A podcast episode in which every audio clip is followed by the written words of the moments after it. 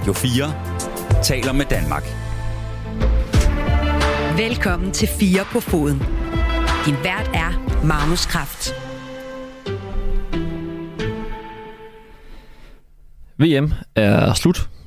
To nationer runder øh, turneringen af som vinder af historiske dimensioner. Argentina de øh, leverede langt om længe et øh, VM-trofæ til Messi, og værtslandet Katar de afholdt en vel eksekveret slutrunde med et øh, sportsligt drama af aller, aller fineste karat. Og man glemte næsten under den her øh, spektakulære finale, som øh, Argentina jo vandt på, på straffespark efter 3-3 i den forlængede spilletid. Men hvis øh, man svævede på øh, fodboldens euforiserende kraft efter kampen, så blev man flået tilbage til den afskyelige virkelighed under øh, medaljeoverrækkelsen. Og man kan jo nævne den øh, udspekulerede gas sultne franske præsident Macron, der havde klistret sig fast på ryggen af Kylian Mbappé i håbet om at øh, vise hele verden, hvor involveret han er i øh, Mbappés strålende talent. Det havde sådan lidt uh, grooming undertoner, som øh, Mbappé gang på gang tydeligt forsøgte at øh, undslippe præsidentens klamme greb, men aller værst blev det selvfølgelig, da Lionel Messi endelig kunne løfte Jules Rimet-trofæet foran sine holdkammerater, foran hele verden, et øjeblik hele fodbolduniverset jo havde holdt vejret for at se, om vi nogensinde ville komme til at opleve. Og det gjorde vi så. Men det var så der FIFA-præsident Gianni Infantino og øh, Katars emir Tamim bin Hamad El Thani, en øh, korrumperet svindler og en brutal diktator valgte, at nu skulle showet altså handle om dem og deres prestigeprojekt. Først fik øh, Messi den her bist på en øh, et traditionelt arabisk klæde, sådan en guld-sort øh, gennemsigtig sag. Og mørkets fyrste fra Katar, han kunne ikke dyse for selv at give Messi den her på, som han var en, øh, en tur hos forsøgeren. Og Infantino, han havde virkelig fået tunge på øh, gelede, så mens alle ventede på, at Messi ville løfte trofæet, så skulle vi først se øh, Infantino instruere Argentinas talisman i ja, Gud ved hvad. Det tog øh, i hvert fald øh, lang tid. Og så Messi, han bevægede sig langs det her podium ned mod sine holdkammerater. Så fulgte Infantino og øh, Altani stedigt efter ham. Som to gigantiske rottemennesker, de ville bare være i tv-billedet så længe som overhovedet muligt. Og Messi, en øh, fodboldgud med et naivt drengesind, han løftede trofæet iført den her katariske spændetrøje. Og det tjener nu som evigt minde om en slutrunde, der præsenterede os for alt det bedste og alt det værste ved sporten. Det her, det er Fire på foden. Jeg hedder Magnus Kraft. Velkommen til. Radio 4 taler med Danmark. Ja, og i dag, der bruger vi øh, hele Team 1 på at tale den her øh, skandaliserede og også jo ret fantastisk øh, slutrunde ned. Jeg har samlet et særdeles øh, kompetent panel ud i øh, den disciplin. Og her i studiet, der har jeg Jeppe Højberg Sørensen. Du er journalist og har skrevet en masse om øh, VM. Velkommen til. Mange tak. Og dig, Gita Thorsen, du er også journalist. Du har også skrevet og dækket den her slutrunde. Velkommen til dig også. Tak, og flot indledning. Ja, tak for det. Og så har jeg, det prøver jeg at gøre jo, så har jeg med på, øh, på telefon også øh, Jens Sejer Andersen. Velkommen til. Ja, tak for det. Du er øh, International Director i øh, Play the Game, og øh, jeg tænker, at vi lige kan starte med en øh, kort øh, overflyvning. Jeppe, hvordan har det været, synes du, at følge det her øh, VM? Du har jo dækket det som journalist med en øh, skeptisk øh, pen, ja. men jo også set det som en, øh, en elsker af, af sporten. Hvordan har det været, synes du? Men jeg tror sgu ikke, min oplevelse har været så forskellig fra alle mulige andres at det var jo meget nemt at fastholde det der kritiske blik i starten, og særligt også på grund af anførbindet af One Love, One Love forbuddet der, ikke? Øhm, og så som slutrunden den, den gik, så blev det sværere og sværere både at finde de originale vinkler, ligesom at bevare den der lede, og, og så endte man jo med at sidde og se den her finale og blive sådan fuldstændig forblændet af spektaklet på banen. Ikke? Mm. Og så, så gav Infantino altså så endnu en grund til at blive sure til sidst. Så, så det var jo måske meget heldigt. Ikke? Ja, lidt unødvendigt måske. Jeg sad i hvert fald og tænkte derhjemme, at øh, du var, du var så tæt på at slippe, mm-hmm. at slippe afsted med det. Det var måske endnu en, endnu en påmindelse der. Øh, Gisle, vi kommer selvfølgelig nærmere ind på det, men, men der er jo ting, man kan huske særligt fra alle øh, slutrunder gennem tiden. Ikke? 86 er i en dansk kontekst selvfølgelig Danish Dynamite og Maradona osv. 98 er Zidane og Ronaldo. Øh, 2006 det, det tyske værtskab Zidane igen osv. Om 20 år, når tiden lige er, er gået, hvad tror du så, vi kommer til at huske fra den her slutrunde? Jeg tror, vi kommer til at huske et navn Messi. Ja. Det var, det var hans slutrunde, altså det var hans sidste slutrunde, det var hans sidste chance for at, øh, hvis jeg må blive sådan lidt, øh, øh hvad kan man sige, rødstrøms nærmest, øh, altså for at få den her kroning og komme op på siden af Diego Maradona, øh, den fik han. Altså det var, det var jo her, at han, og, og det var også der, hvor det nærmest bliver ceremonielt, der hvor han får den her kappe på, det er her, han ligesom bliver kåret til fodboldguden. Altså han, han er den her sådan over, det her overmenneske, som har gennemført spillet, vi kalder fodbold. Og nu får han den der kappe, som vi alle sammen vi kan, vi kan hylde ham. Og det er selvfølgelig sammen med Emiren fra Katar, som også er overmenneskelig, og, og så sammen med Infantino, som vel også føler sig som et overmenneske, og i hvert fald lever godt af fodboldens penge. Men synes du virkelig, at det var et meget passende symbol, at han fik den her kappe på? Nej, det, noget... det, det, synes jeg ikke. Det synes jeg ikke, fordi altså, det er jo slet ikke noget, der hører sig til øh, en øh, VM-slutrunde. En VM-slutrunde er jo, du kan sige, FIFAs turnering. Det er jo ikke, øh, selvfølgelig har noget med øh, landet, det bliver afholdt i at gøre, øh, men der er jo ikke tradition for, at øh, så skal du stå med en sombrero, hvis det er i, i Mexico, og et par, par læderbukser, øh, hvis det er i Tyskland. Mm. Altså, det, det var ikke passende, men det var jo et eksempel på sportwashing. Mm. Og nu skal vi tale om... Øh sportspolitik. Du lytter til Radio 4. Ja, vi skal igennem en masse forskellige øh, delelementer af den her jo meget spektakulære slutrunde, og jeg kunne godt uh, tænke mig, at vi begynder på det her helt uh, politiske plan. Yes, sidder man derude og tænker fedt. Øh, Danmark blev væk, altså lavet et, øh, et, øh, et diplomatisk boykot, men jo ikke et øh, diplomatisk boykot, for det var ikke i talesat øh, som sådan, men der var ingen danske politikere i Katar.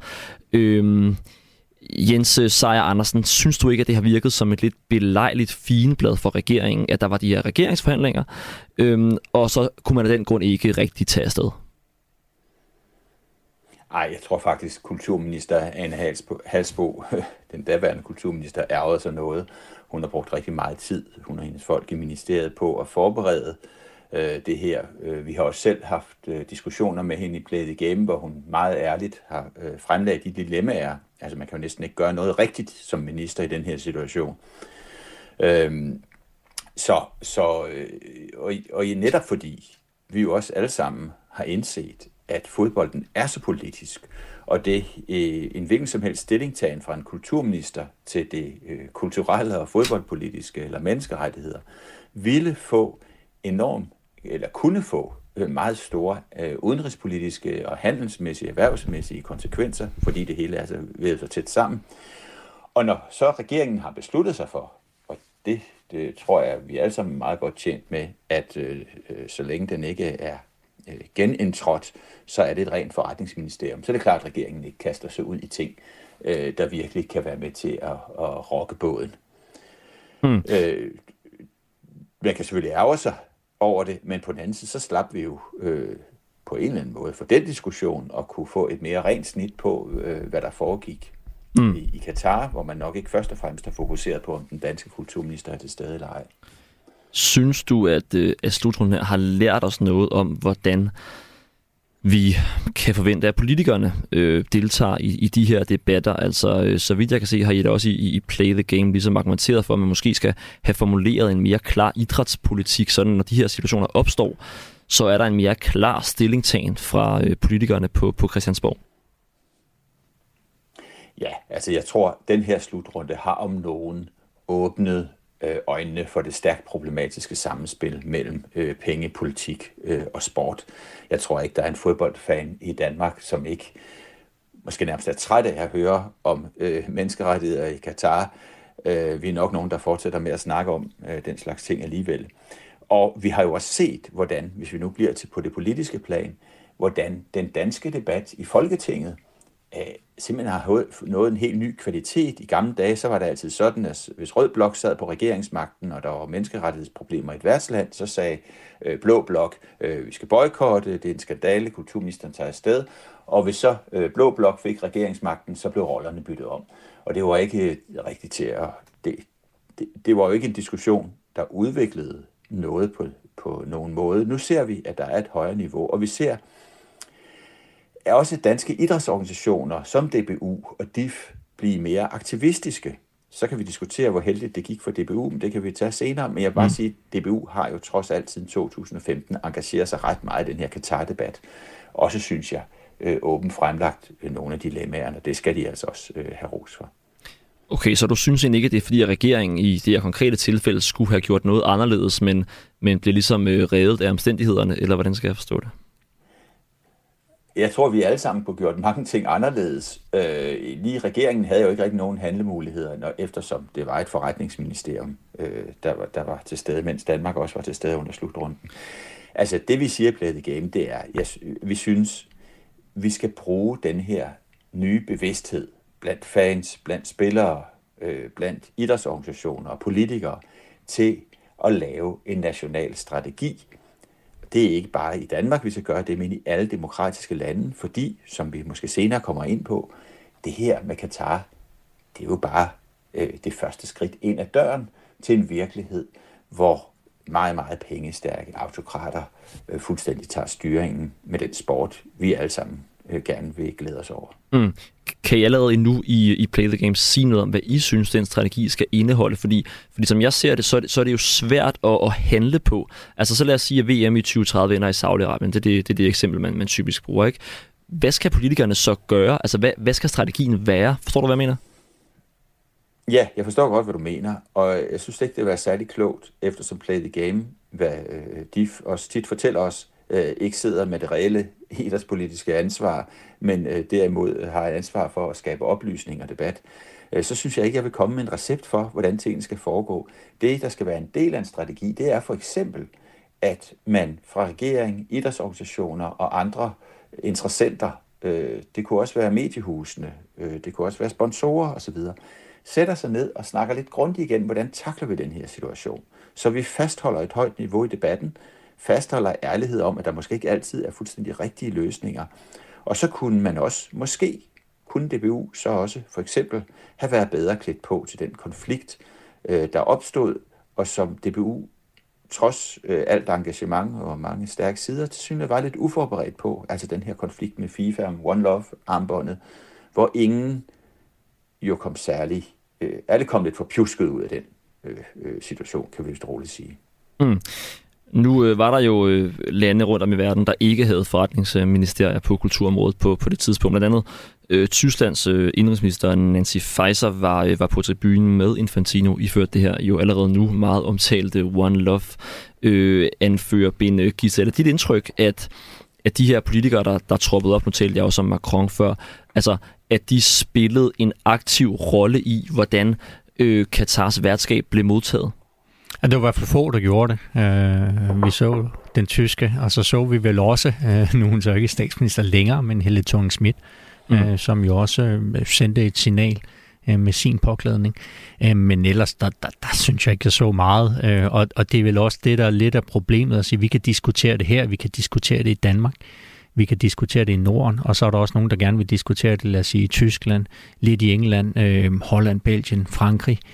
Men ellers, der er det jo ikke noget, der fylder så voldsomt meget, som det gør her. Øh, og det er jo også der, at, øh, at vi står med en kæmpe udfordring. Mm. Og så vil jeg sige til, til lytterne, der øh, som... Undskyld, øh, ja, undskyld, ja.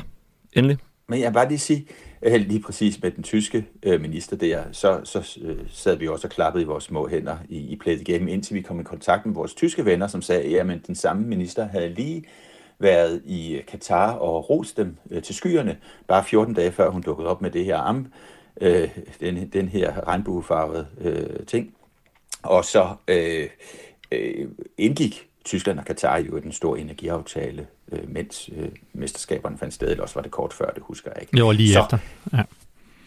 Ja, men, men, men er det ikke bare problemet i hele sin øh, essens her, at vi kommer aldrig nogensinde til at, øh, at kunne have sådan en reel kritik af de her regimer, så længe vi også indgår øh, øh, store øh, og meget, meget essentielle forretninger øh, med dem, øh, Jens Andersen. Hvordan, hvordan ser du på det? Jo, det er klart, at øh, handelspolitik, sikkerhedspolitik, udenrigspolitik til enhver tid trumfer idrætspolitik, og derfor er vi sådan set i Play the Game også mest fokuseret på at styrke arbejdet med at gøre idrætsorganisationerne mere demokratiske, så de ikke bare øh, regner efter der, hvor pengene er størst og træffer elendige beslutninger, endda korrumperede beslutninger, som det er tilfældet med Katar.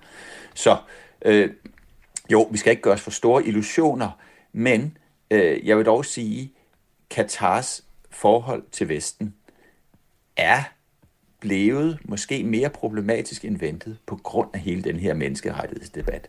Tingene har en indflydelse begge veje, og når nu Katar i øvrigt har korrumperet EU-parlamentsmedlemmer og folk i deres øh, omgangskreds med det ene formål at få nogen, der vil bakke op om VM i, i taler og, og, og kronikker og alt det her, ja, så tror jeg, at Katar øh, simpelthen har overskrevet en rød linje. Fordi en ting er, at vi i Europa sidder og siger, hvad er det dog, der foregår i Katar med menneskerettighedskrænkelser og migrantarbejdere. Noget andet er, når en fremmed magt som Katar forsøger at underminere vores demokratiske system. Så derfor så er det ikke sådan helt adskilt, at vi bare sidder i vores sportshjørne af virkeligheden og kan have alle vores frelste holdninger, øh, mens storpolitikken bare drøner derudad.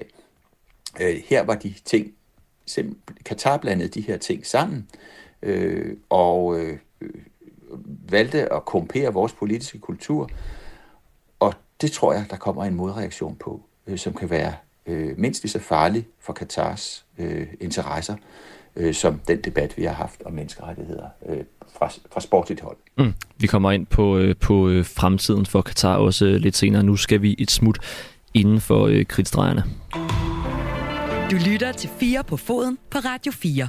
Og jeg vil skynde mig lige at indskyde til dem, som måtte øh, lytte med live i øh, radioen derude. Og hvis man har et spørgsmål til vores øh, panel, så skal man være meget velkommen til at stille det på vores sms 1424 sms 1424. Men der skete jo også en masse ting i, i Katar inde på banen. Men i en dansk kontekst, der vil vi nok primært tænke mere ind på de dårlige kampe og de svingende resultater, så vil vi nok huske tilbage på al den her polemik, der var uden for banen omkring det, øh, det danske land. Så nu laver jeg den antagelse, at man kan forklare dele af de dårlige danske resultater med alt det, der skete øh, uden for banen. Tror du, man kan det, øh, Jeppe?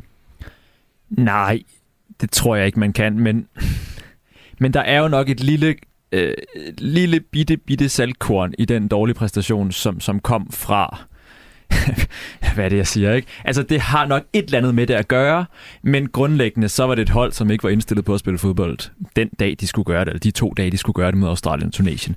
Og det, det, det er en træners præstation, og det er spillernes præstation, det går ind på. Så jeg synes ikke, vi skal lave den der kobling. Og det har jeg heller ikke set nogen i DBU gøre. Så, så det synes jeg også, de skal have, have ros for, at de ikke selv har lavet den her kobling. Mm. Der er ikke nogen undskyldninger i spil jeg sad derhjemme og havde et indtryk over et, et, et indtryk af sådan generelt i forhold til slutrunden, at fodbolden jo endte med at tage over jo mere vi, øh, vi nærmede os finalen. Altså, og til sidst endte de jo med at være det her perfekte sportslige spektakel med øh, PSG's, for det ikke skal være løgn, deres to superstjerner i øh, intens, spektakulær øh, hanekamp. Katar kunne vel ikke have skrevet slutrunden bedre, hvis de havde øh, forsøgt at gøre det på forhånd, Giste, eller hvad? Nej, og det er jo det, der sker ved slutrunde. Altså når bolden begynder at rulle, så, øh, så er det det, det kommer til at handle om. Øh, og det er jo også derfor, at øh, fodbold er så attraktiv i forhold til sportwashing. Fordi altså, det er jo det her øh, teater, hvor vi går ind, og vi ved godt at sige, at vi skal være kritiske over for det, vi skal være kritiske over for det. Og så sker der så det der, som der skete i aftes, da de begyndte at folde sig ud, Messi og Mbappé, så bliver man jo revet med. Og så kan man sige, jamen så virker det jo. Mm. Og, og det er jo der, at, at fodbolden som fænomen har jo en øh, enorm gennemslagskraft, og det er jo også derfor, at den er så interessant at bruge. Øhm, så ja, der var, der var ikke nok fokus på den side, men jeg vil sige, altså på den kritiske side, men der var meget mere fokus på den kritiske side, end vi har set ved tidligere slutrunder. Mm. Mm. Jeg tænkte på, øh, Jeppe, tror du, det har tjent noget formål, at debatten i Danmark har været så tilspidset? Fordi jeg kan have den frygt, at det bare gør, at alle danske spillere og også andre steder i fremtiden vil sige, at læringen her, det er, vi skal slet ikke engagere os i det der, fordi det kommer til at tage så meget fokus, og når vi først går i gang, så vil folk bare have flere og flere og flere svar. Så tror du, det har nogen sådan øh, konstruktiv effekt? Jamen altså, der, var, der har været igennem hele den her debat om Katar, har der været sådan to spor, ikke? Altså en diplomatisk argumentation, som handler om, hvad får vi ud af at være kritiske? Hvad hjælper det i Katar? Hvad hjælper det migrantarbejderne? Hvad hjælper det LGBT plus personer i Katar? Og så er der et andet spor, der handler om moral. Der handler om, hvad man gerne vil være med til. Og, og der synes jeg jo ikke rigtigt, at man kan kritisere, kritisere nogen for at stå op for, det her vælger, og det her vælger ikke. Så, så jeg går ikke rigtig med på den der. Altså jeg er med på, at det kan da godt være, at nogle spillere fremover ikke siger, at de vil foretrække, at det var et andet sted. Fordi så kom sådan en som mig og skrev en klumme om, at det var hyggeligt, når de nu engang tog imod penge for selv sammen. Alt sådan noget, ikke? Men det har jo heller ikke rigtig hjulpet noget, at Eriksen og Delaney fik sagt i en dokumentar i fjor, at de synes ikke, det var så fedt. Så, så jeg synes, at dem, der nu engang stod op, på, stod op for, at det her vil vi ikke være med til, har nu engang bare gjort det der, der var deres moralske pligt, når de nu engang mente det. Ja. Mm. Øh, Jens Seier Andersen, hvordan tror du, at spillernes rolle i fremtiden kommer til at blive anderledes, hvis den gør det, øh, på bagkant af den her slutrunde, vi lige har, har haft? Jeg tror, de har fået sig lidt af en forskrækkelse. Øh, altså, det der uh, One Love armbånd var jo sådan på forhånd jo ikke det stærkeste signal, man kunne sende. Så var der lidt mere bid, synes jeg, i, i den her idé om human rights for all, som FIFA øh, også sagde nej til. Det var vist på træningstøjet, der skulle have stået det, ikke?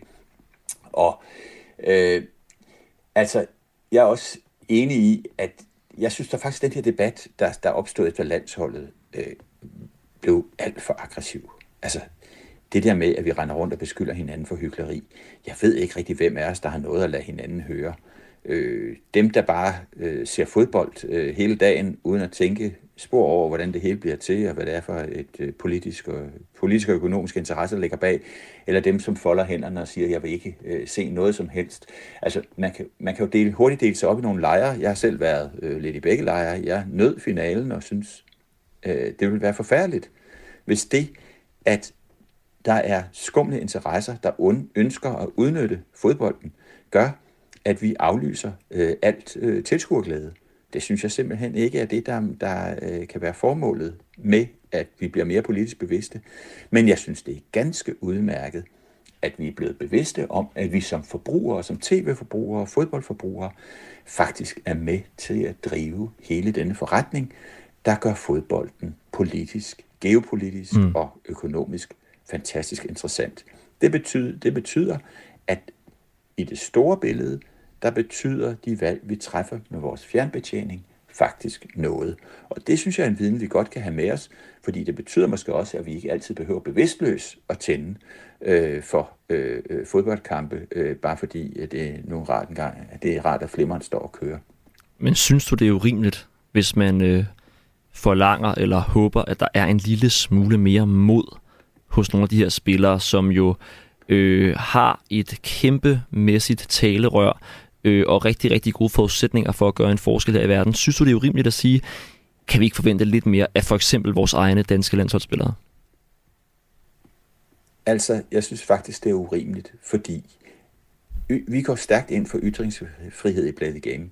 Men ytringsfrihed er også retten til at holde kæft, eller til at mene noget andet. Og vi har jo ikke én samlet holdning i den danske befolkning, som spillerne er valgt til at repræsentere. Det viste sig jo netop i debatten om landsholdet, at holdningerne i Danmark strider i alle mulige retninger.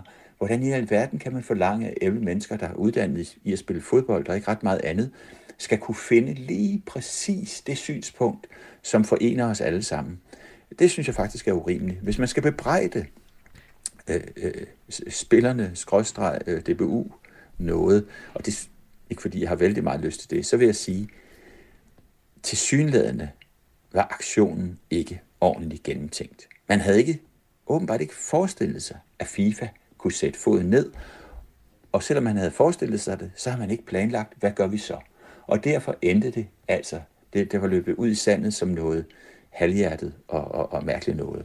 Og så afslører situationen jo så i øvrigt formentlig også, vi ved jo ikke, hvad der er sket i kulisserne, at de syv lande, som havde aftalt den her aktion, jo åbenbart heller ikke kunne blive enige om, hvad gør vi nu?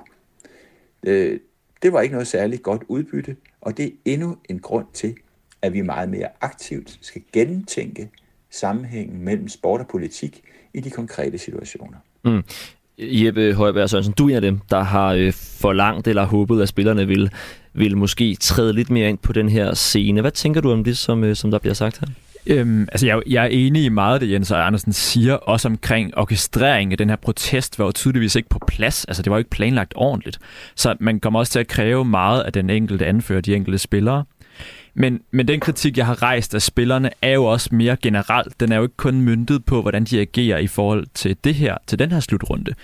Det er, hvordan de agerer i fodboldens verden i det hele taget, og særligt topspillerne. Og jeg mener jo ikke, at for at et individ kan gå ud og udtale sig, så skal de tale på vegne af en befolkning, som er splittet. De skal jo tale på vegne af sig selv. Og, og det synes jeg, vi mangler spillere, der gør i international fodbold. Og det handler ikke bare om, hvor VM-slutrunden placeres. Det handler i højere grad om, hvad der bliver gjort med de europæiske klubber, når Mohammed bin Salman køber Newcastle og så videre, så mangler jeg de aktører, der giver et modstykke. Og jeg har ikke så stor tiltro til, at regeringerne kommer til at forbyde den slags ting, når nu engang regering, regeringerne, som Jens Andersen også siger, er dybt forbundet til golfstaterne. Ja. Mm. Jeg er lidt ked af det her med, at man, man siger, det er spillere, der bare er uddannet til at spille fodbold. Mm. Altså, det, det er jo også at sige, men det er jo voksne mennesker. Så er det godt være, at de har brugt en stor del af deres liv på at spille fodbold. Men jeg, jeg synes tit, at vi øhm, på en eller anden fasong taler lidt ned om fodboldspillere. Lidt ligesom hvis man Messi og hans skattesag, så er det jo bare, ja, men han er jo bare fodboldspiller, og det er jo, det er jo hans fars skyld, og alle de her ting. Altså, for mig er det også et ansvar. Altså, det er, det er altså voksne mennesker, ja, okay. der også skal reflektere. Må jeg kommentere det? Det må Absolut. du gerne. Ja, altså det, det kan jeg også øh, være langt hen ad øh, vejen men det, jeg vil sige, det var sagt i den konkrete kontekst, mm. at hvor, vi snak, hvor, hvor jeg blev spurgt, om landsholdet ikke burde have påtaget sig det ansvar, altså sådan, ligesom en kollektiv aktion. Jeg mm. kunne sandelig også godt tænke mig flere aktive røster i atletverdenen. Øh, jeg synes jo at også, vi ser heldigvis en meget stor vækst i det her. Det er måske også derfor, vi begynder at forvente mere af, af atleterne. Øh, for ja, de er voksne mennesker, og jeg mener heller ikke, at Messi eller Ronaldo eller andre kan undskylde sig med, at det er alle mulige andre, der passer deres forretning. De har selvfølgelig et ansvar for øh, at, at finde ud af, hvordan alle de milliarder ender på deres bankkonti. Kan man gøre øh, noget? Øh, undskyld, kan man... Så, ja, undskyld. Bare fortsæt. Ja. Ja, men man kan gøre det, øh, at, at man sørger for, at idrætspolitik er en del af øh, uddannelsen øh, en del. Jeg ved, nu har øh, DBU for eksempel taget de første skridt ved at holde, øh, øh, min kollega Stan Selsborg øh, var inde og, og holde oplæg for landsholdet, og det var Amnesty International også. De har gjort noget tilsvarende, øh, og gjorde det vist allerede tilbage i 2008, der var OL i Beijing. Altså sådan nogle enkelstående øh, temaaftener, men man kunne, øh, man kunne godt opruste øh, den indsats også på øh, træner- og lederkurser, mm. som man jo har masser af i dansk idræt, øh, hvor man siger, hvordan, hvordan griber vi det her politiske an? Øh, og der er det jo så klart, at der skal findes en balance mellem, at den enkelte har ret til at udtrykke sig, men at kollektivet ikke til enhver tid skal tages som gissel. Mm. Jeppe, er det ikke en svær balance at finde? Fordi vi skal jo ikke uddanne små politikere. Altså, øh, de, de jo, vokser men... vel op i, i, i en kontekst og bliver fodboldspillere og bliver dygtige til det. Altså, hvordan kan man ligesom jeg, jeg, skubbe jeg, dem på vej? Jeg savner bare noget svung i den her debat. Altså, ja. vi har en Premier, nu tager vi Premier League, og det, det ved jeg godt, det var ikke det, Jens Ej Andersen talte om, så jeg kritiserer overhovedet ikke, overhovedet ikke dig, Jens. Vi har en Premier League, som nu har to hold, som har finanserne til at udkonkurrere alle andre hold på sigt, og dermed sætte de store sportslige kriterier, vi har sat op for, for spillet, ud af spil. Mm. Altså, det, konkurrencen er simpelthen uf, forfærdelig ulige. Og det er der ikke nogen aktør på de konkurrerende hold, som udtaler sig om, at de synes er dybt uretfærdigt. Og det er bare sådan, man skal jo, man behøver jo ikke, jeg, jeg er med på, at det er godt, men man behøver jo ikke have en idrætspolitisk uddannelse for at kunne se, at når en mand, som, som er de facto leder af Saudi-Arabien, køber en fodboldklub, så får de forholdsvis flere penge, end de andre gør. Og dermed kan de udkonkurrere dem. Og det er uretfærdigt. Det er bunduretfærdigt, og det stemmer ikke overens med de værdier, der er i sportens verden. Jeg savner nogen, der kommer op på den højre klinge, og vi har jo set nogle af de tendenser i USA. Der er der en helt anden tradition for den atletaktivistiske bevægelse. Mm. Så jeg tror også, vi skal også passe på, at det hele ikke bliver for diplomatisk. At troen på diplomatiet ikke bliver for stor. Altså, jeg, og jeg har også under den her, under den her slutter noget, jeg synes har været mest spændende, det var at tænke over, hvor kan forandringen komme fra? Og jeg ser mere og mere den her sådan lidt mere vidtgående aktivisme som, som en løsning. Ja, jeg har, jeg har sværere og sværere ved at tro på diplomatiet. Så det kræver, at der er nogle spillere konkret her, hvis vi tager spillerne nu, øh, og, og de holder det på det, som velvidende, at det kommer til at have potentielle økonomiske konsekvenser, sportslige konsekvenser for deres egne karrieremuligheder osv., mm. øh, sponsoraftaler og sådan nogle ting, går ind og siger, jeg tager stilling mm. øh, og, Men det er og bare det, nogen. Hvis man spiller i Manchester United, så bliver du betalt 2,5 millioner, sikkert i snit, i løn om ugen. Du forhindrer nok Katar i at købe dig i frem, eller PSG i at købe dig i fremtiden. Men altså, du har jo 2,5 millioner kroner om ugen. Mm. Altså, det, det, er jo næsten også en gratis omgang. Selvom jeg godt ved, at man bevæger sig ind på et politisk område, som, man ikke, som ikke er ens hjemmebane. Så det, jeg siger ikke, det er nemt overhovedet. Og jeg siger bare, at der er brug for det. Det er derfra forandringen blandt andet kan komme. Det er jo det her med fodboldens Greta Thunberg. Det er, ja. jo, det er jo ham, vi efterspørger. Mm. Det er ham, vi savner. Ham, ham, der tør at sige det, som der er rigtig mange fans, der ser. Men man ikke kan sige, fordi man selv er en del af det her cirkus. Men er problemet ikke, at det er så infiltreret? Ja, undskyld Jens. Ja, ja, eller hende. Ja, helt enig. Altså, helt enig. Øh, Megan Rapinoe, øh, Megan Rapinoe, anfører for det amerikanske kvindelandshold, er jo en fremragende mm. øh, debattør, øh, som øh, efter de vandt øh, VM, øh, kvinde-VM øh, øh, for et par år siden, stillede sig op og holdt en brandtale foran øh, New Yorks rådhus. Og jeg er fuldstændig enig i, at det er befriende, når der er øh, øh, atleter, som tør, skal vi sige, sætte deres umiddelbare økonomiske interesser på spil, Øh, og der kan jeg roligt sige, at med trods al min beundring for Messi, så er det ikke som politisk forbillede, øh, øh, jeg ser ham. Han stiller sig jo Færdig. gerne sit talent til rådighed for alle mulige skumle interesser. Men jo, det er fantastisk godt. Men når vi netop for eksempel snakker tilstand i Premier League, så synes jeg, før vi begynder at lægge alvorlig pres på spillerne, uanset hvad vi kan ønske os af dem, så skulle vi tage og lægge pres på øh, fodboldpolitikerne. Det er jo først og fremmest UEFA's og øh, de engelske fodboldlederes ansvar, at tingene, at vi lever i en fodboldverden, hvor der jo på i alle lande er en utrolig mangel med, på kontrol med, øh, øh, hvordan man handler med mennesker. Øh, der er åbent for skattesnyd, hvidvask, agenternes dobbeltroller og alt det her. Det er en jungle i den professionelle fodbold. Så, og der vil jeg sige, der er også nogle gange så stærke interesser, farlige interesser involveret, at man måske som spiller gør meget klogt i at holde lav profil. Men det er jo svært øh, at have tillid til UEFA, Jens, også. Det er i hvert fald ja. det, den, jeg sidder med at sige, men det, det, det ligger i Schweiz. Altså, der er jo et demokratisk problem i UEFA. Øh, der er manglende transparens. Altså, et eller andet sted, der har de patent på at, øh, at køre fodbolden. Ja, ja, nu har der jo lige kommet den her øh, udtalelse, dom omkring øh, Super League, og et eller andet sted, altså jeg er bestemt ikke vild med Super League, men, men der var nogle af de der tanker, som jeg egentlig godt kunne følge dem i, da de sagde, jamen hvorfor er det UEFA, der skal have patent på at køre det her øh, fodboldsystem? Mm. Ja, ja det du, du markerede også. Det monopol, mm. ja, undskyld, det monopol ligger der nogle kæmpe problemer i. Og det, men jeg siger også bare, før vi øh, øh, skyder på spillerne, så synes jeg, at vi skulle rette meget mere opmærksomhed mod de øh, tvivlsomme øh, personager, der styrer øh, europæisk fodbold. Og, og det er jeg sådan set også fuldstændig enig i, og det er også bare det der med den bedste af alle verdener. Nu lever vi bare ikke i en særlig god verden, lige hvad det her angår. Og, og det, som jeg kan huske David Conn, den her britiske fodboldjournalist, også har afdækket for The Guardian, det er jo, da Newcastle gerne vil købe, nej, da Mohammed bin Salman øh, Public Investment Group gerne vil købe Newcastle, så bliver, får de jo nogle opkald i det britiske fodboldforbund fra, fra den britiske regering, som ligesom, som ligesom siger, at, at, at det vil de gerne have igennem det her. Så det er også bare virkelig svært at navigere i. Og det er også derfor, jeg siger, at så skal vi have nogle af fodboldens egne folk, som dem, der bliver de primære ambassadører. Men det er, det er et, et vidtgående håb, men det er jo også bare det, jeg har festet mig til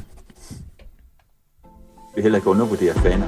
Radio 4 taler med Danmark. Ja, Jens Ejr, der kommer jeg lige til at øh, skære dig lidt fra, da der kom lige en, øh, en skiller ind øh, midt i det hele, fordi jeg vil gerne lige bevæge mig videre til, til Katars øh, synspunkt her, fordi da jeg sad og så øh, finalen i går, som, som jeg jo så gjorde, øh, der tænkte jeg over det her med, at man inden slutrunden diskuterede, har Katar egentlig lidt undervurderet det fokus, man kommer i, når man bliver VM-vært. Altså det er lidt som at blive øh, statsministerkandidat, ikke? Det er en helt anden, øh, en helt anden loop, man, man er under. Men så tænkte jeg, helt ærligt, har det her ikke været en ret stor succes for, for Katar? Hvad tænker du om det, Jens Seier Andersen? Jeg tror, det er for tidligt at vurdere. Der er simpelthen for mange ting i spil. Jeg har hørt Helle Malmvig øh, sige i dag, at hun mener, at det har gjort øh, livet lidt vanskeligere for Katar i for, mm. forbindelse med de handelsaftaler øh, og energiaftaler, de ønsker at, at indgå. Øh, jeg tror simpelthen, vi er nødt til at, at, at tales ved igen om et par år og sige, jamen, hvordan gik det så, og hvor meget af, af den udvikling, vi ser, øh, skyldes øh, gode eller dårlige sider ved VM i fodbold. Men hvad skal det måles altså, på? Altså, hvor er det, man skal se hen for at sige, fik de det ud af det, de vil?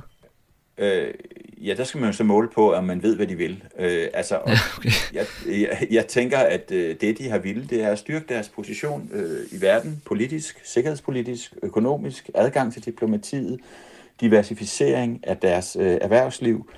Og øh, så tror jeg også, at øh, Katar, det får vi jo at se, men at de vil fortsætte deres bestræbelser på at få et sommer-OL, at det ligesom øh, vil være endnu et højdepunkt mm. øh, i deres sportsdiplomatiske satsning. Øh, det bliver sådan en anden kamp. Men jeg tror lige nu, så tror jeg, at Katar glæder sig over den modtagelse, øh, verdensmesterskabet øh, i det hele taget har fået i, øh, de største, i størstedelen af verden. Øh, der tror jeg, at Katar virkelig kan bruge det her til noget. Men jeg tror også, de er overrasket over, hvor stor modstand de har øh, mødt øh, i Europa, især de lande med en stærk demokratisk kultur, lad os sige de sædvanlige øh, usual suspects i Nordvesteuropa. Øh, og jeg tror også, at de er lidt betænkelige ved, hvad det her kommer til at betyde. Men de har jo så heller ikke gjort det lettere for sig selv ved, som jeg nævnte, at øh, begynde at bestikke europaparlamentarikere øh, til at øh, være ambassadør øh, for det her VM. Gita Thorsen, hvor synes du, at Katar havde sværest ved at øh, håndtere opgaven i at være VM-vært? Jamen, det, det synes jeg lidt i deres kommunikation, altså hvordan den skiftede undervejs i slutrunden, øh, hvor de i starten var, var lidt milde, øh, så, så blev de jo aggressive øh, hen ad vejen. Altså, der var, der var flere eksempler på det, altså det her med at sige, men da der var det her dødsfald øh, for en migrantarbejder, at sige, men åh, jamen, det er jo bare en del af livet. Øh, mm. Og så denne her beskyldning mod øh, vestlige medier om, at, øh, at det var imperialisme eller racisme. Altså, det var, det var lidt der, jeg synes, den kammede over for dem. Men er det ikke, er det ikke lykkes i nogen øh, hensener? Altså, Jeppe, du nikker, altså det her med at sige, altså simpelthen dreje debatten over på, øh, på de også problematiske forhold, vi også skal have til migrantarbejdere, eller til, til vores flygtningepolitik, eller, eller hvad det måtte være. Jamen, jeg tror også bare, altså det jeg har tænkt, og jeg har også skrevet om det, det kommer hvis det i morgen, øh, jeg har skrevet om det, at vi skal nok også se på, om vi faktisk vil kalde det her arrangement for et sportswashing arrangement. Det vi jo fik syn for sagen for, det var, at One Love anførbindet, det forbød de. Altså indirekte, i hvert fald via, via FIFA, ikke? Som, som Gisle siger, den her mediekritik, racisme, øh, Infantinos tale, øh, den negligering, der var de dødsfald, de to dødsfald, der var undervejs, det viser om noget, at den her slutrunde er altså ikke afholdt for at vaske sig rene for de vestlige magters skyld. Den er i højere grad afholdt for at markere sit territorium. For at fodbolden, man involverer sig ikke i fodbolden for at se pæne ud for os. Og det er jo nu engang kun os, der siger, at underbukserne er beskidte. Ikke? Mm. Så det er jo nok ikke, altså det er jo ikke et sportswashing arrangement. Det er i hvert fald ikke det, jeg har set. Og, og der tror jeg, at når vi kritiserer Katars kommunikation og så videre, så skal vi have os det for øje, at jeg tror simpelthen ikke på, at det er det primære strategiske mål. Og det hænger også bare sammen med verdenssituationen i al almindelighed. Ikke? Mm. Altså vi ser de vestlige magter lave øh, handelsaftaler med Katar på stribe, alt imens at vi kritiserer. Ikke? Så de ved jo godt, de ikke behøver at læfle for os. Så kan man sige, det, det skal jo nok egentlig også handle lidt mere om FIFA. Mm. Altså, jeg, jeg synes, er ikke fordi, de er gået fuldstændig fri, øh, men der er jo et kæmpe, kæmpe problem med FIFA, som placerer. Det er jo FIFAs arrangement, der bliver placeret i Katar. Det skal vi ikke glemme. Jamen, så, så, lad os, så, lad os, så lad os tage den med, med Danmark, som jo undervejs, måske også lidt et forsøg på at øh, skåne spillerne for flere kritiske spørgsmål, forsøger at dreje debatten over mod øh, medlemskabet af FIFA, om det, om det er det, der skal være fremtiden for, for DBU konkret. Øh, Jens Ejernersen, tror du, vi kommer til at have en mere reel debat omkring, om de her skandinaviske nationer overhovedet skal være en del af FIFA, eller var det lidt bare en syltekrukke for at øh, flytte fokus på et, øh, et kritisk tidspunkt? Jeg tror, Jesper Møller var ærlig. Øh, nu var det vist også på, han gik jo ikke aktivt ud og sagde, nu melder os ud af FIFA. Jeg tror, han blev spurgt øh, om det, og så svarede han og sagde, at den tanke havde der strejfet dem. Øh, den, den havde været på bordet, og jeg tror, generelt så er der en spænding mellem øh, europæisk fodbold, øh, og, som jo på godt og ondt har en styrkeposition. Øh, nogle af de svagheder har I jo øh, lige nævnt. Man kunne også nævne den svaghed af europæisk fodbold, især via Champions League, øh, af faktisk smadre mulighederne for mange latinamerikanske mm. og asiatiske og afrikanske lande for at opbygge deres egne stærke brands inden for fodbold, øh, fordi de globale brands, Real Madrid, Manchester United osv., er så utrolig stærke. Øh, så et, den, den lille dreng i Malaysia vil hellere regne med en Manchester United-trøje end med et eller andet lokalt hold, øh, som måske har en chance for at få en anden plads i den lokale liga. Altså, UEFA er nødt til at vise større global solidaritet, hvis man skal, øh, skal vi sige, overkomme den modstand, man møder i FIFA.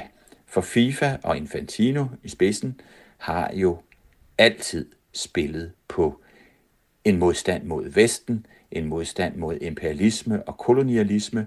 Det stammer helt tilbage fra de tidlige 70'ere, hvor João Avalanche fra Brasilien så nogle muligheder i at alliere sig med Afrika, takket være hans, øh, hvor han også havde en, en fantastisk fodboldstjerne ved navn Pelé, som afrikanerne kunne identificere sig med, og som han så sendte på, øh, han sendte så sit øh, landshold på turné, og han lovede dem stemmeret og turneringsdeltagelse og alt muligt i FIFA, og så blev han valgt til præsident. Og så, og det forstod europæerne slet ikke dengang, og måske har vi ikke helt forstået endnu, at hvis man skal have indflydelse i FIFA, øh, så skal man altså også kunne tilbyde flertallet af medlemslande nogle udviklingsmuligheder, og ikke bare sidde på sin egen fede forretning. Mm. Ja, det, det synes jeg er helt rigtigt. Altså, det er jeg meget enig i. Jeg synes, noget af det, der har været spændende under den her slutrunde, det har blandt andet også været debatten om VM for de 48 hold kontra de 32 hold. Altså den her reform, der bliver lavet i 2026. Ikke? Øhm, og den debat, synes jeg meget tydeligt viser, hvor vi også nogle gange har stået i Europa. Og der har været et eller andet form for eurocentrisk blik på fodbolden. Altså, at vi har 13 pladser i Europa, der er fem i Afrika. Og så holder vi fast ved, at der skal forblive 32 på grund af turneringsstrukturen. Altså, det bliver vores primært argument for at bevare det, der er. Det er turneringsstrukturen. Mm. Hvad med Opfinderne af Nations League, der har... Øh, der præcis, for det. præcis. Hvad med at sige, altså, jeg siger ikke, at det er noget, så svaret. Hvis vi ikke vil have de 48, hvad med så at afgive nogle pladser selv? Fordi vi nok faktisk ikke er repræsentativt så gode, som 13 hold nu engang indikerer, at vi skulle være. Mm. Altså, jeg kommer ikke til at savne Serbien og Schweiz og Danmark og Sverige hver gang i hvert fald. Det var jo faktisk også, i puljen der også. Nu, nu nævnte Jens uh, Avalanche før, det var jo faktisk også sådan, det startede efter VM i 1966, hvor øh, der var mange lande, der følte, at de ikke blev behandlet ordentligt. Altså, der var, der var også nogle dommerkendelser, som helt konkret var med til at drive det den vej, altså med, med en argentiner, øh, der, der ikke ville forlade banen mod England. Altså, de følte sig snydt af de her europæere. Mm. Og så kunne de jo så samles om øh, Avalanche, og så resten af historien. Han, øh, han var bedre til det politiske spil, end, øh, end det, som europæerne kunne mønstre på det tidspunkt. Jeg tror også lige til sidst, vi skal forbi øh, også forbrugere, fordi jeg tror, det er klart, der er en følelse af, at FIFA er nogle banditter, og de er nogle banditter i Katar, og UEFA er heller ikke øh, øh ufejlbarlige overhovedet. Og så opstår der jo en debat omkring, hvad kan man så gøre, når man ligesom har råbt af øh, fodboldpolitikerne og fodboldforbundene og spillerne, så kommer det jo til at handle om vores eget øh, ansvar. Jeg har selv øh, vidt og bredt øh, udlagt fortællingen om mit eget tragiske boykotprojekt, som øh, gik helt øh, galt. Altså beviser den her slutrunde måske i virkeligheden, at vi som fodboldfans er med på den værste, så længe øh, spektaklet er interessant nok. Jamen, jeg kommer til at tænke over det. Altså, det virker som om, at hele din historie omkring det her VM, det er sådan vestens forfaldshistorie ja. i, i en, ikke? Ja. står på de høje moralske tænder, og så som, som det hele nu engang spinder, og verden går sin gang, så ender du med at skrive den der historie, men nu, sad du, nu så du sgu den der dag, du havde været tømmermænd, ikke? Mm. Altså, du var endda tømmermand, da du så det, ikke? Ja. ja. øh, så, så det siger da noget, men det er, også, det er også bare, som Jens også sagde før, det er en virkelig svær moralsk position at indtage, ikke? At være den, der tror, man forandrer alting med sin fjernbetjening.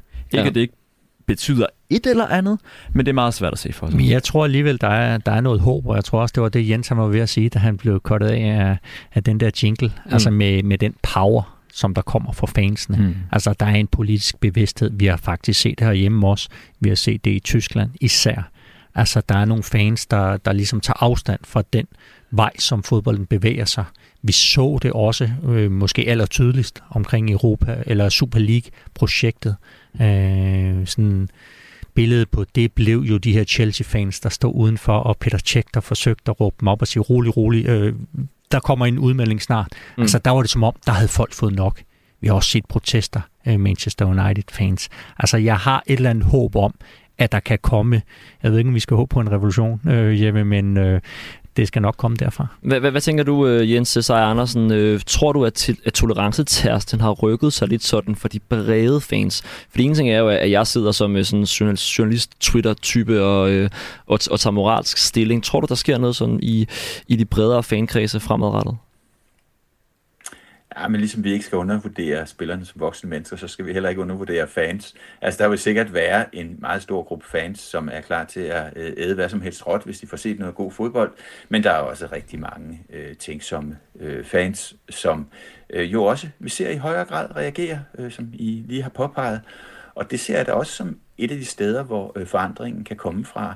Øh, jeg er da overbevist om, at øh, den respons, der var for fans på øh, Super League-projektet, betød noget, fordi den reaktion fra fans jo er med til at forstærke reaktionen hos de politikere, der skal vælges af de selv samme fans. Øh, her spiller demokratiet jo faktisk øh, en rolle.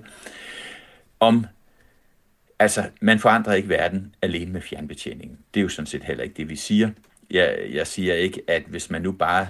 Øh, altså for den forretning, der kører lige nu i FIFA, øh, der betyder det jo ikke noget, om vi er tændt eller slukket. Det er jo først, når de skal forhandle øh, fremtidige kontrakter. Men det er klart, at uden vores bidrag ved skærmene, uden, altså hele kampen står jo dybest set om vores opmærksomhed og vores følelsesmæssige engagement.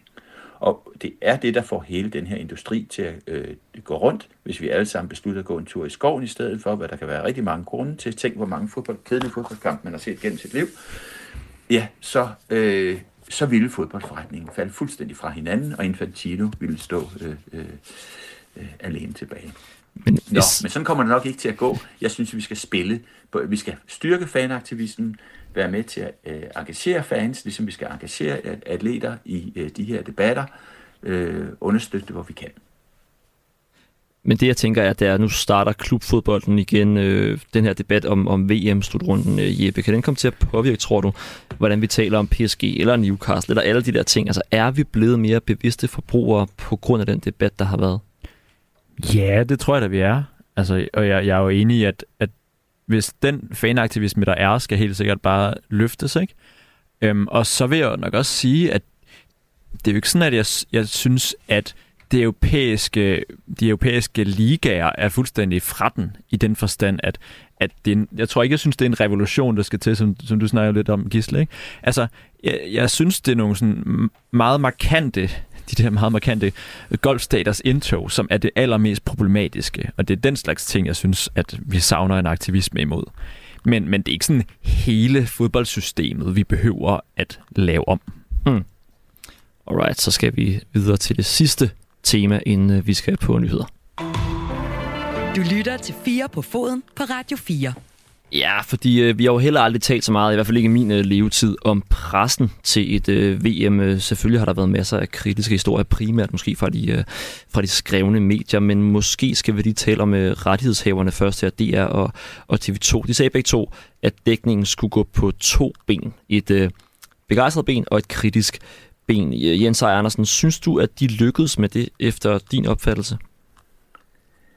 Ved du hvad, nu har jeg alle de grunde, som vi netop har snakket om, faktisk ikke set så meget tv, som okay. jeg ellers ville have gjort under et VM. Så jeg synes, det være urimeligt, at jeg øh, øh, gør mig øh, til dommer her. Jamen lad mig så straks øh, kaste over til Gita Thorsten måske i stedet for. Ja ja, det er jo lidt hårdt at skulle, øh, hvad kan man sige, være dommer over kollegers arbejde. Men jeg har da set øh, øh flere indslag øh, om det her. Øh, Rasmus Tandhold har, har lavet ting øh, for TV2. Vi så også i deres finaleoptag, som jeg valgte at se, at de var ude i en øh, migrantlejr. Så jeg synes, at de er, de er kommet godt rundt om det.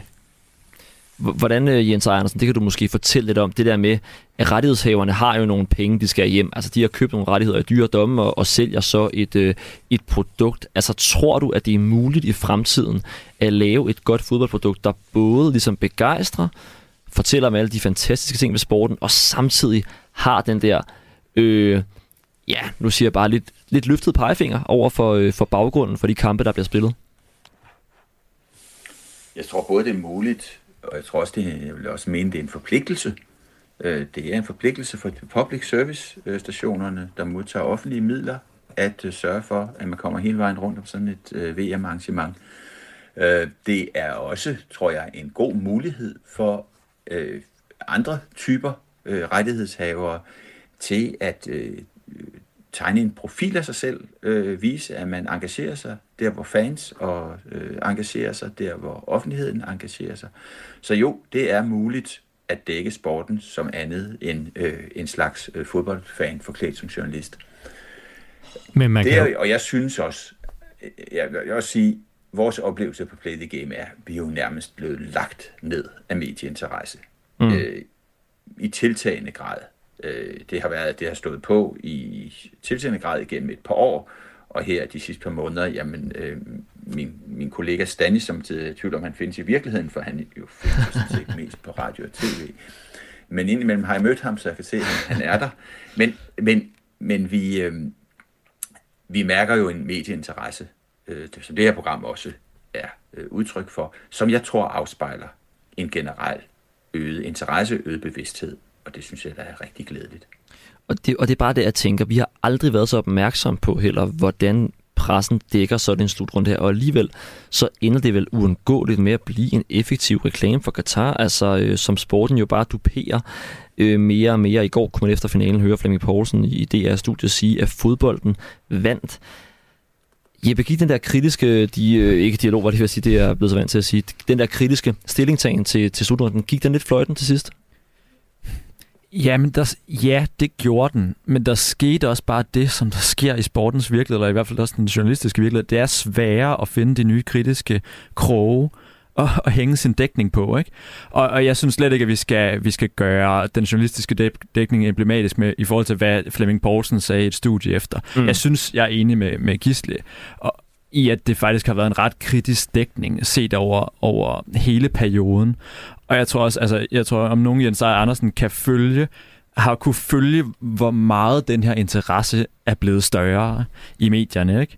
Så, og, og det er jeg nok ikke helt gammel nok til selv at vide, men, men, men det kan jeg godt mærke også i en eller anden grad selv. Altså, jeg, jeg har også fået flere opkald, end jeg havde forestillet mig. Men jeg håber, det fortsætter, fordi altså, man kan sige meget af det her gravejournalistik, det er jo øh, omkostningstungt. Øh, og hvis du ser ud fra sådan en forretningsmæssig logik, så er det heller ikke altid den vej, at mediechefen de kigger. Nej. Øh, og det er, jo, det er jo problemet, for du kan sige, der er altså brug for flere dygtige gravende journalister som, øh, som Jeppe øh, for eksempel. Der er, er også en tendens til, at at der er folk, der, der dækker det her, hvor det bliver egentlig nok mere sådan en underholdning. Altså, de laver noget, der kan minde om journalistisk arbejde, men ikke med den her journalistiske etik. Øh, det er jo også en, en udfordring. Men prøv at uddybe det. Altså, hvad, hvad handler det om? Jamen, det er jo øh, at, at folk, der, der, der kan tage til VM og jamen, kan lave noget, der minder om journalistik, men vel egentlig ikke er journalistik. Altså, hvor, hvor man bliver en, en del af hele, hele den der øh, VM-feber. Altså, man, man skal levere nogle, nogle sjove klip til sociale medier. Det kan være, det kan være sådan nogle ting, hvor man siger, jamen, der, har, der har du ikke rigtig blik for, øh, for den anden side af medaljen. Jeg, jeg, jeg synes, at hvis man skal kritisere noget, så synes jeg, at det skal være, at de eksperter, der er i studierne, i så høj grad er fodbold fodboldmennesker mm. hele vejen igennem. Altså der sad Stanis fra Play the Game og Helle Malmvig i starten og kommenterede på åbningsceremonien på TV2. Det var det, jeg så. Det synes jeg var glimrende. Og så har man en tendens til, at så er det fodboldmændene, der rykker ind i studierne. Og fodboldmændene har jo altså et særligt blik på alt det her et forskelligt blik, men, men der er alligevel sådan nogle ting, der går igen. Ikke? Og det er altså, at fodbolden skal spilles. Det har David Nielsen blandt andet stået meget bræt på i, mm. i alle de studier, jeg har set med ham. Ikke? Og det er der ikke rigtig nogen, der udfordrer, synes jeg. Og det kunne man godt bruge, men, men jeg synes grundlæggende, at det har, der har været en kritisk dækning. Øh, Jens Seier Andersen fra, fra Play the Game kort her til sidst. Har du en, øh, en forhåbning til, hvordan pressen i, i fremtiden, også sådan en helt korte fremtid, vil dække øh, sporten og den, øh, den bunke af udfordringer, som den jo har? jeg tror, vi er øh, i en bølge af voksne, altså som stadig vokser øh, hensyn til den journalistiske interesse. Der er jo også nye generationer af journalister, som kommer på banen, og som ikke har lyst til at lade de her emner ligge, øh, bare for at lave underholdning. Det er klart, der er nogle meget stærke markedsmekanismer, som presser medierne, og derfor så skal det være virkelig skarp øh, øh journalist, især når den er omkostningstung.